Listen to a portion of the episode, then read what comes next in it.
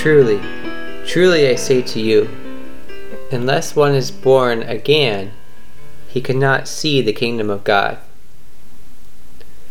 The Lord Jesus Christ spoke these words 2,000 years ago, but their meaning and significance for us today are just as important as when he spoke them then. In fact, our life and death, they're a matter of life and death. Because being born again is a matter of life and death.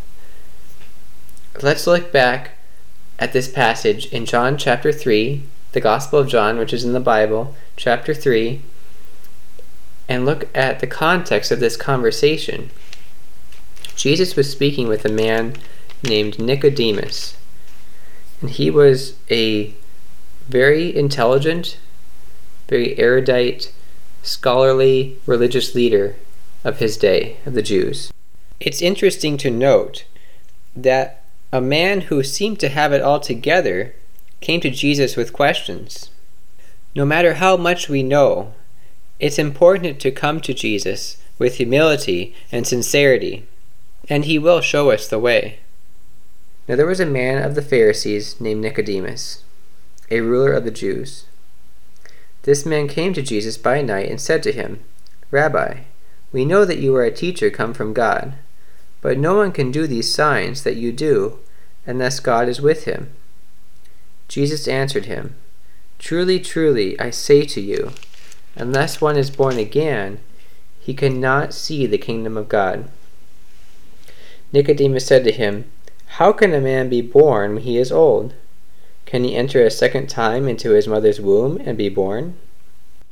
Jesus answered him, Truly, truly I say to you, unless one is born of water and the Spirit, he cannot enter the kingdom of God. That which is born of the flesh is flesh, and that which is born of the Spirit is spirit. Do not marvel that I said to you, You must be born again. The wind blows where it wishes, and you hear its sound, but you do not know where it comes from or where it goes. So it is with everyone who is born of the Spirit. Now, how many of us have been born? We all thank the Lord for our mothers, right? Who gave us life. Physically, we were born from our mothers. But think of how silly, how preposterous it would be to be born a second time in our mother's womb after we've grown up. Of course, this is not what Jesus meant. So, what did he mean by being born again? Let's start at back at the beginning. Back in the book of Genesis, which is the book of beginnings.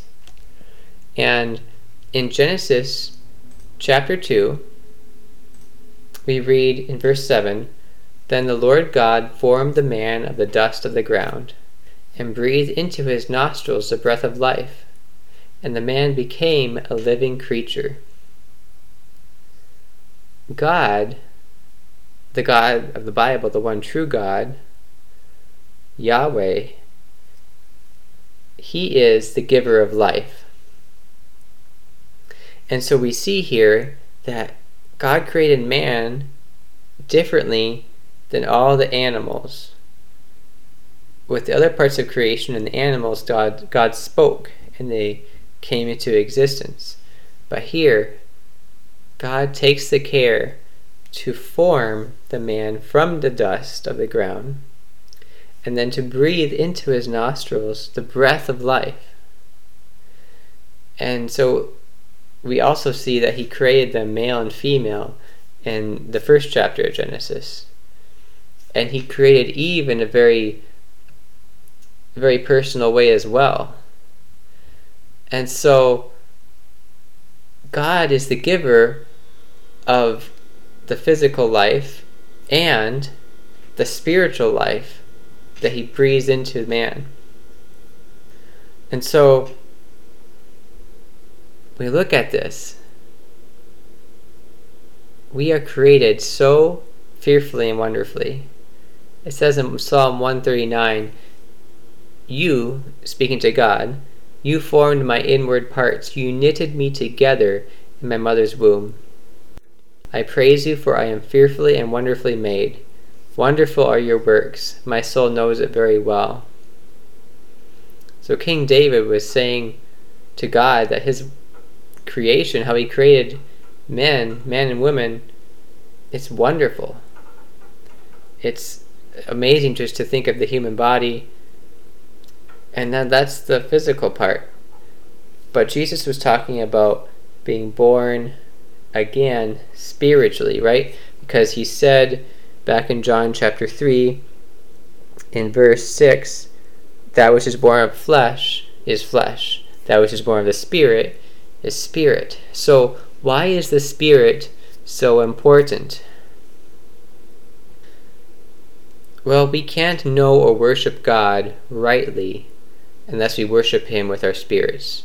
Jesus said, God is spirit, and those who worship Him must worship in spirit and in truth. You see, God created us with a human body, of course, the flesh that we have, that we can see, that we can touch with, and um, use for with our five senses, and that's the physical. But then there's the soul, which is our mind, will, and emotions, what makes our personality. And then there's the spirit. And the spirit is the part of us that relates to God. Because God is spirit. And so to relate to him, we have to relate to him with our spirits. Paul said in Romans 1 9, For God is my witness, whom I serve with my spirit. And in 1 Corinthians 6:17, he who is joined to the Lord becomes one spirit with him. And one more in Romans 8:16, the Spirit himself, that's the Holy Spirit, God's Spirit, bears witness with our spirit that we are children of God. So our spirits indeed are the part of us that relates to God. Now, here's the problem. God created us perfect. He created Adam and Eve, and they had perfect relationship with Him and one another. Peace. They talked with each other. They related to each other. There was nothing bad, no sin.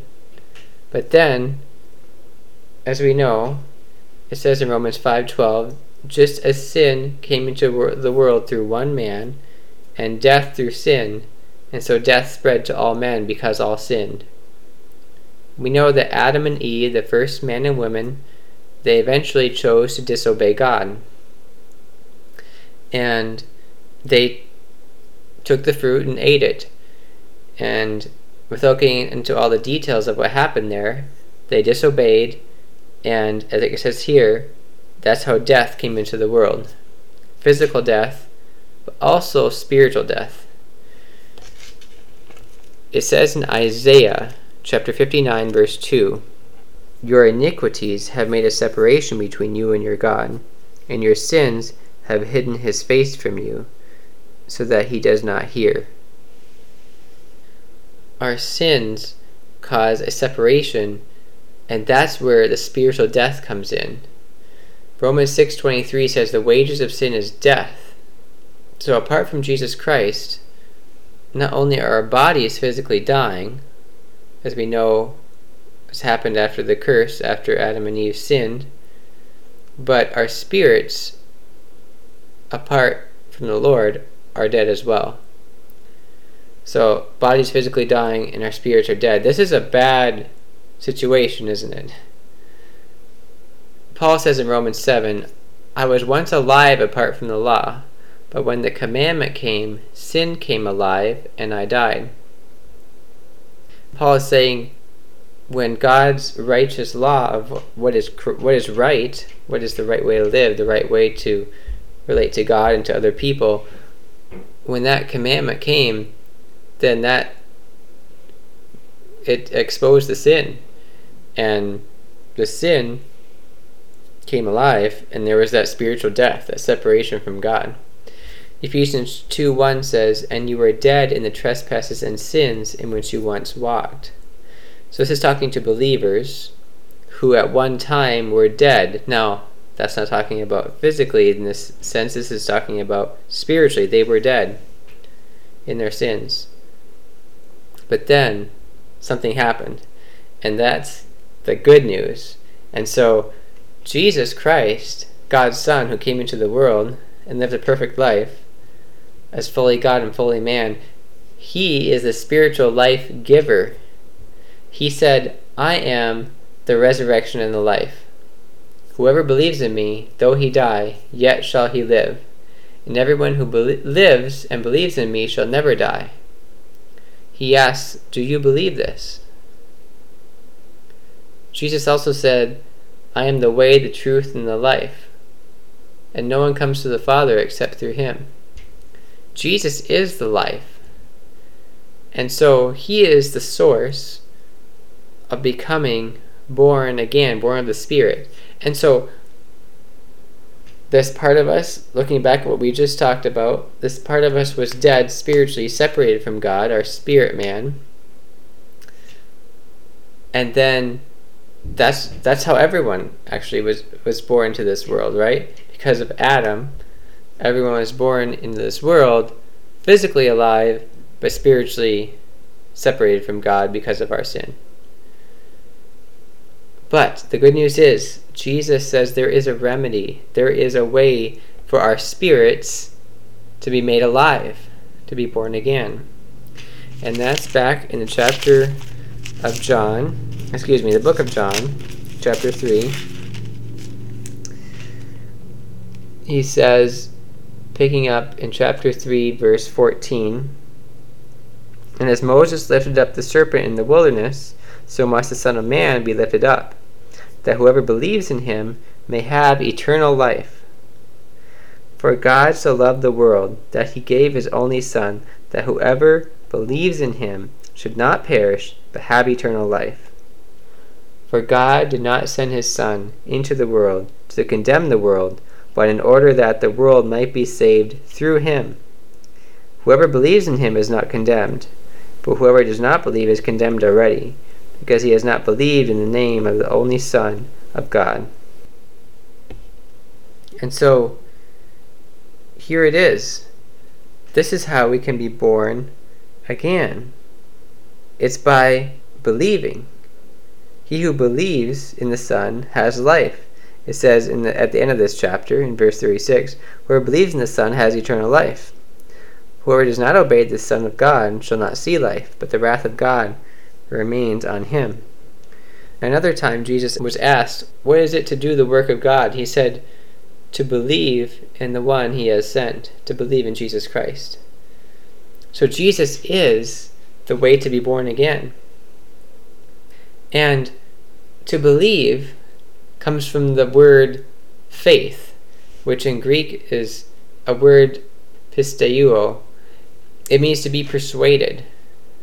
And so to have faith in the Lord Jesus is to be persuaded that what he did, his sacrifice on the cross, for us personally, that that is his sacrifice was enough.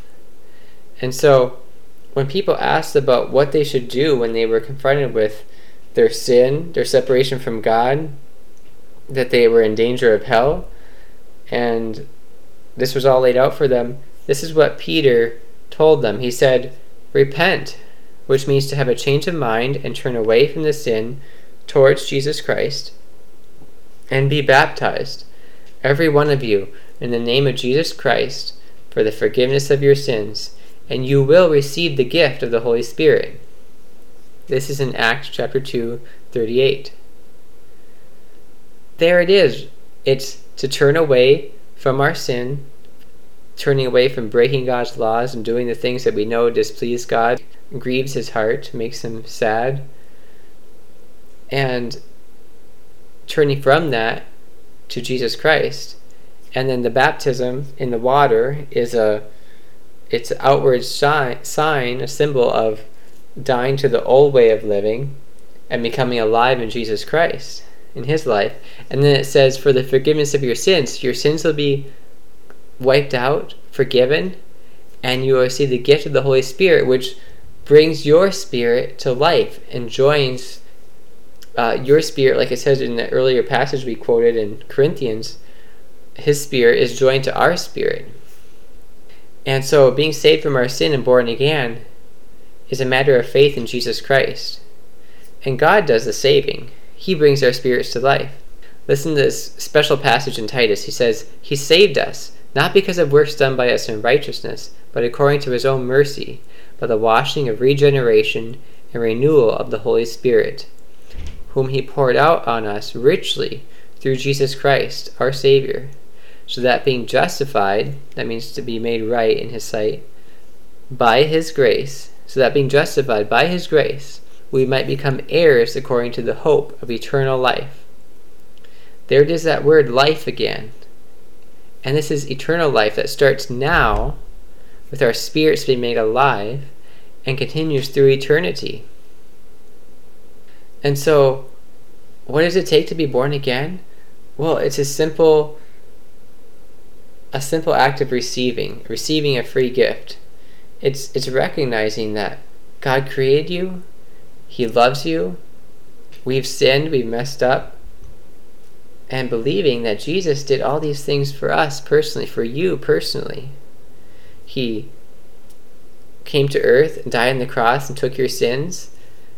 And then he came alive again so he could take away your sins and exchange it, the scripture says he became sin for us even though he didn't have any he became sin for us and so that we might become his righteousness, have his purity, his goodness.